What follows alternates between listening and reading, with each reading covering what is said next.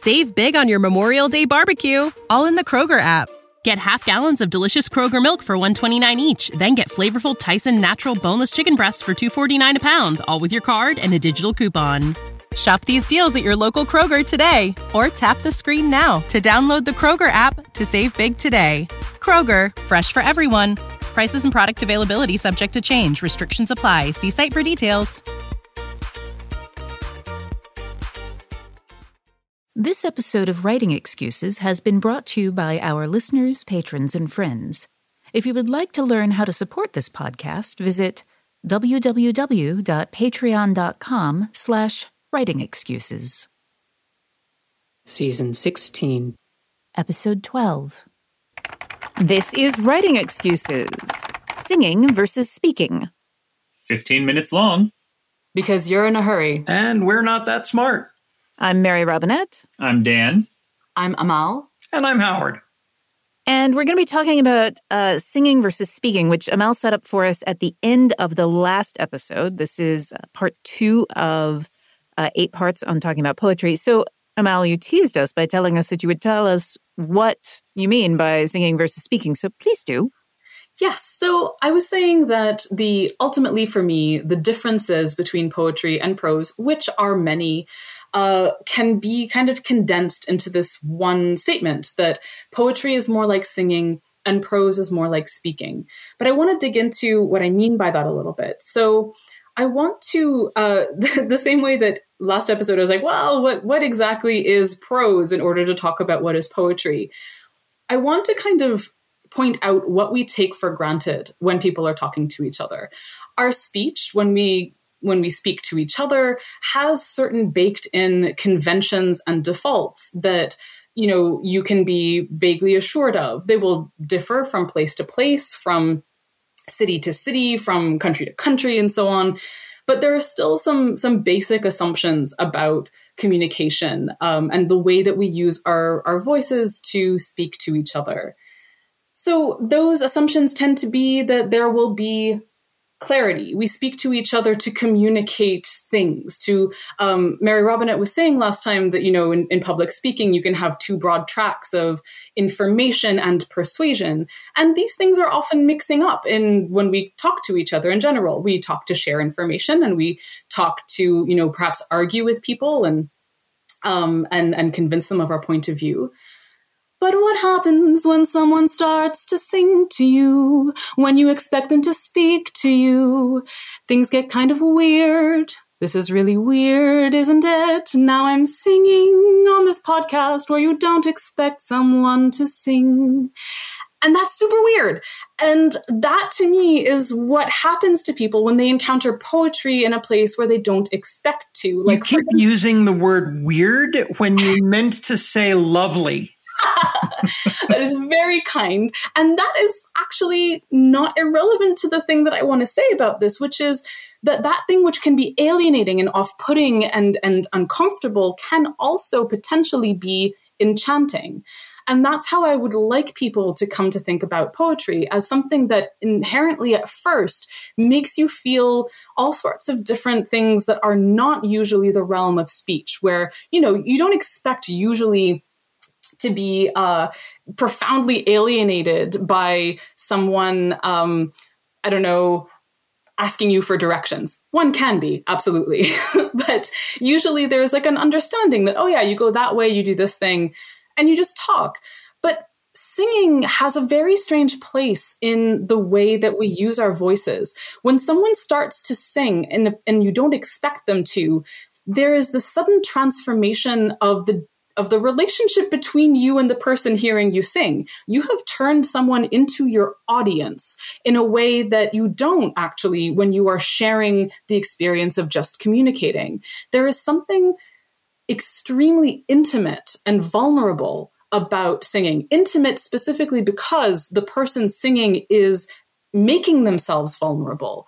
Um, there's this wonderful uh, aspect of um, uh, a comic called The Wicked and the Divine by Kieron Gillen and Jamie McKelvie, which is about um, essentially eh, every 90 years gods become embodied in, uh, in in a set of like twelve teenagers, and for two years they get to be gods, but then they have to die, and uh, and they have set this in in a kind of pop music scenario. So you get to have two years of powerful, enormous fame and stuff. But these gods are, they have all this power, but they're also enormously vulnerable when they sing. That the only time you can essentially kill a god is when they are singing. And I think about that all the time when I think about poetry and what is involved in writing poetry and in sharing poetry, and also conversely in reading poetry. Um, there is this vulnerability and intimacy that comes into it, uh, and I'm really indebted to this insight to my uh, my agent Dongwon Song, who absolutely hates it when people sing around him. Like he gets very, very uncomfortable. He gets this like I am not absolutely going to troll him the next time I Yeah. see him. That's Dongwon definitely is not. so That is mad at you for letting the uh, three of us know that. No, no. I will. I will. I, I respect people's hangups. I will not. You're a better person than I am. the for good. but this is the thing. I was I was really interested in this because um, I don't feel that. well, I really love it when people start to sing around me. I feel like it fills me with with wonder and joy. But um, but I was I wanted to kind of dig into why this was, and I realized it was this feeling of the, the kind of uh, feeling that you get from like cringe comedy or something where someone has made themselves too vulnerable, too naked, and you did not want to see that. Um, f- for my own part, I remember as a kid reading The Lord of the Rings and other epic fantasies, which had poetry in an, you know, in the prose. Hmm. And I remember at the time thinking, oh, why is this here? I hate this. This is. As I grew older, I realized, oh, that's because I've been speed reading since I was 10 years old, and poetry forces me to stop and slow down and pay attention to every word. And that's not why I picked up this book and, and recognizing recognizing that about myself allows me now to look at poetry and say okay i the poet has expectations for my participation in this mm-hmm. and and i need to acknowledge up front how that makes me feel before I reflect anything back because I I do want to be a good person. If you break into song around me, I don't want to, you know, slap you and ask you if you got stung by a bee. Um, Hey, writers, are you thinking about learning a new language? I think exploring the world, experiencing other cultures, and being able to communicate with people outside your everyday experience lets you create richer, better stories. A great way to do that is with Rosetta Stone, a trusted expert for over 30 years with millions of users and 25 languages offered. They use an immersive technique which leads to fast language acquisition. It's an intuitive process that helps you really learn to speak, listen, and most of all, think in the language you're trying to learn. They also feature true accent speech recognition technology that gives you feedback on your pronunciation. It's like having a voice coach in your home. Learn at home or on the go with a desktop and mobile app that let you download and access lessons even when you're offline.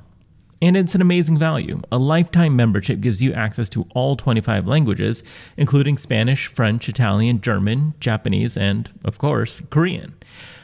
Don't put off learning that language. There's no better time than right now to get started. For a very limited time, Writing Excuses listeners can get Rosetta Stone's lifetime membership for 50% off. Visit rosettastone.com slash today. That's 50% off unlimited access to 25 language courses for the rest of your life. Redeem your 50% off at rosettastone.com slash today. Save big on your Memorial Day barbecue, all in the Kroger app. Get half gallons of delicious Kroger milk for 129 each, then get flavorful Tyson natural boneless chicken breasts for 249 a pound, all with your card and a digital coupon. Shop these deals at your local Kroger today or tap the screen now to download the Kroger app to save big today. Kroger, fresh for everyone. Prices and product availability subject to change. Restrictions apply. See site for details.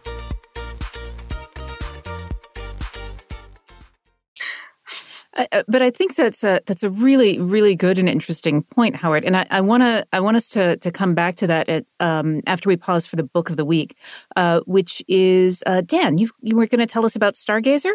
That is correct. This is my newest book. Came out about a month ago, uh, and it is called Stargazer. It is the third book in my uh, Zero G series of Audible originals, and uh, so it is middle grade hard science fiction uh, about a boy and his family that go and you know start a new colony on an alien planet, um, and it's done with full cast and music and sound effects, and is you know just wonderful to listen to. The book's about four or five hours long in total, uh, and this one, the third one, is my very favorite of the series.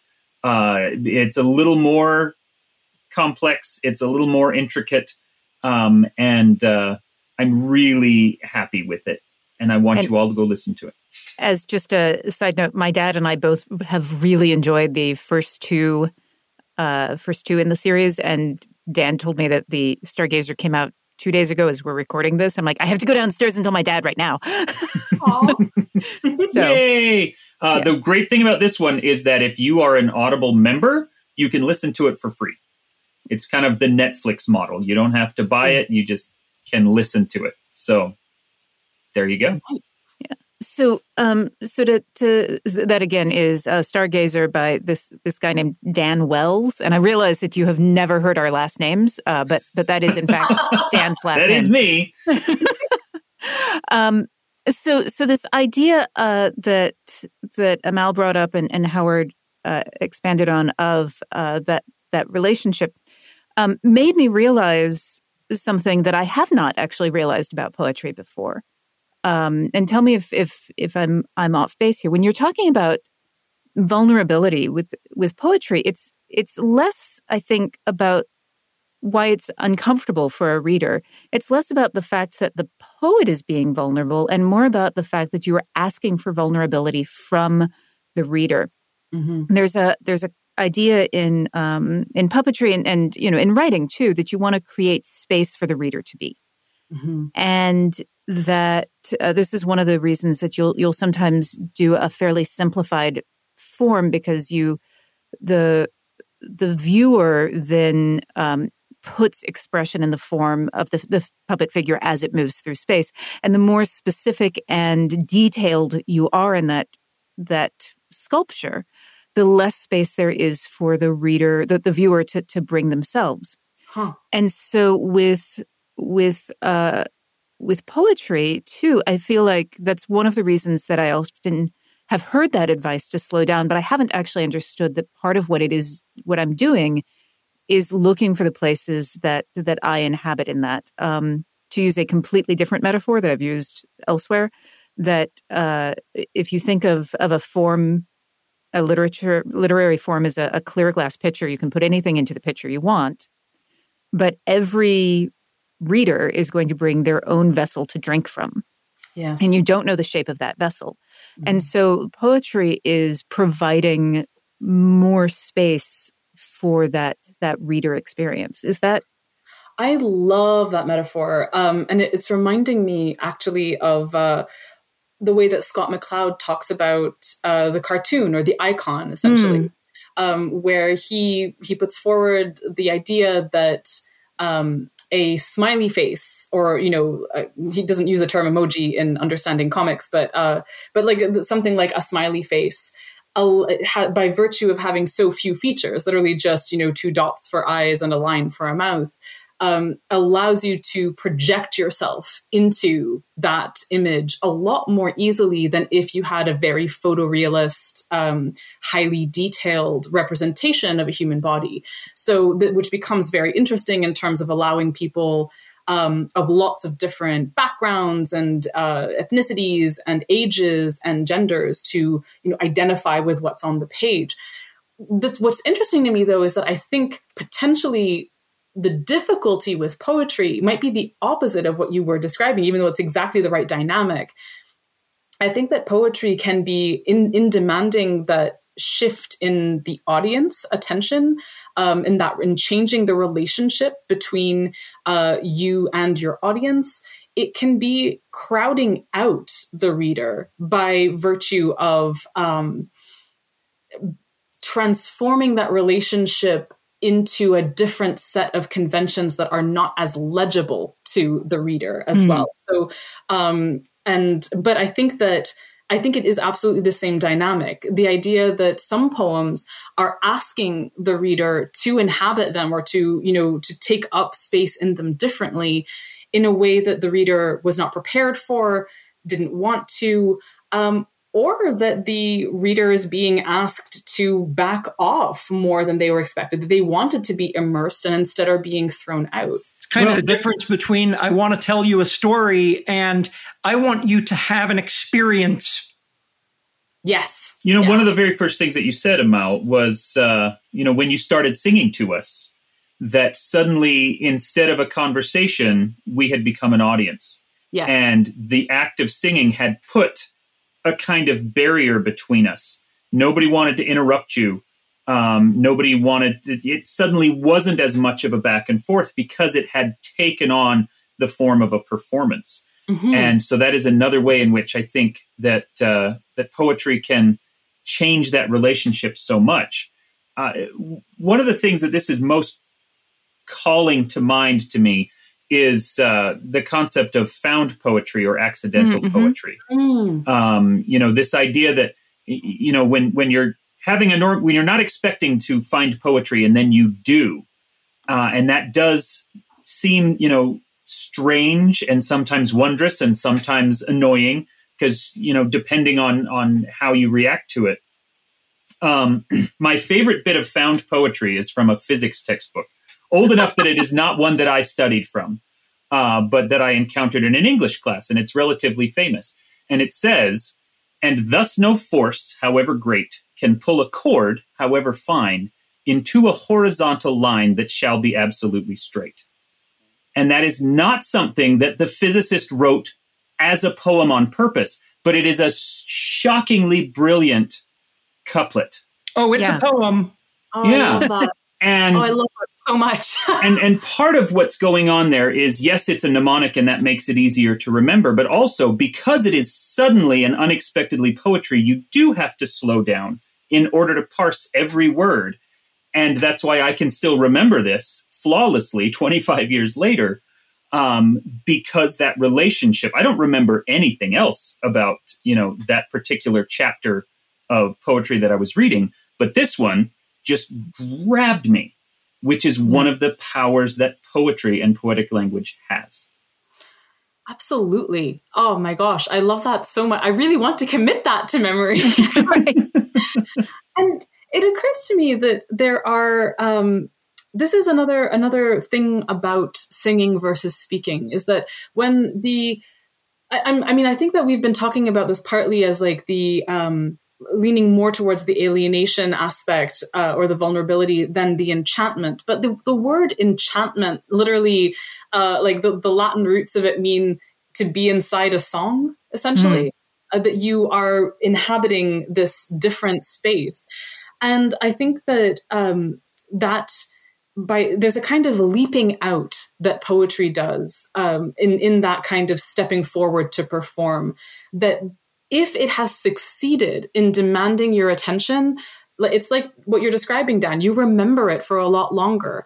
The reason that rhyme is a mnemonic is because it's so artificial. It's so unusual that it will jump out. The reason that Shakespeare's scenes uh, tend to end on a rhyming couplet is to, you know, signal here is an ending. Here is a transition to something else. Um, singing by virtue of being so different from the speech that we use to communicate um, is more memorable will stay in the mind this is why we get songs stuck in our heads and stuff in part uh, and so i want to just leave you with this thought that singing um, is to poetry as speaking is to prose um, and that or sorry the, meh, one of those. Singing is like poetry and speaking is like prose. Um, and if you can think of poetry as something that is within your uh, power to do purely by virtue of letting your words stand up a little straighter and, and, draw themselves to their full height, you know, let your words demand a certain kind of attention, then you start writing poetry. Um, hmm. And I think that that is a place to, to start from to think about where are you demanding attention for your words and how. That's fantastic. Um, do you want to give us some homework to kind of drive that home? I do. I do want to give you homework. So, what I want you to do uh, is I want you to take a passage of prose, ideally from your own work, especially if you think that it isn't quite working for some reason, like a, a passage that has felt clunky to you or that isn't quite doing the work that you want it to do. And I want you to take it and doing whatever you need to to make this feasible for yourself I want you to try and sing that passage. I want you to just imbue that passage with a melody. I want you to feel the difference in your own body as you are trying to sing that versus trying to speak that.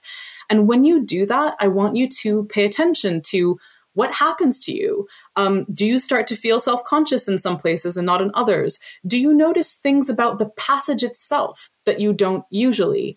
Um, and then I want you to, once you have thought about that, I want you to try and rewrite the passage as a song, as if it were song lyrics. Then try to sing it again. And then once you've done that, try to translate it back into prose. Fantastic. All right. This has been Writing Excuses. You're out of excuses. Now go write. Writing Excuses is a Dragonsteel production, jointly hosted by Brandon Sanderson, Dan Wells, Mary Robinette Kowal, and Howard Tayler. This episode was mastered by Alex Jackson. Save big on your Memorial Day barbecue, all in the Kroger app. Get half gallons of delicious Kroger milk for 129 each, then get flavorful Tyson natural boneless chicken breasts for 249 a pound, all with your card and a digital coupon. Shop these deals at your local Kroger today or tap the screen now to download the Kroger app to save big today. Kroger, fresh for everyone. Prices and product availability subject to change. Restrictions apply. See site for details.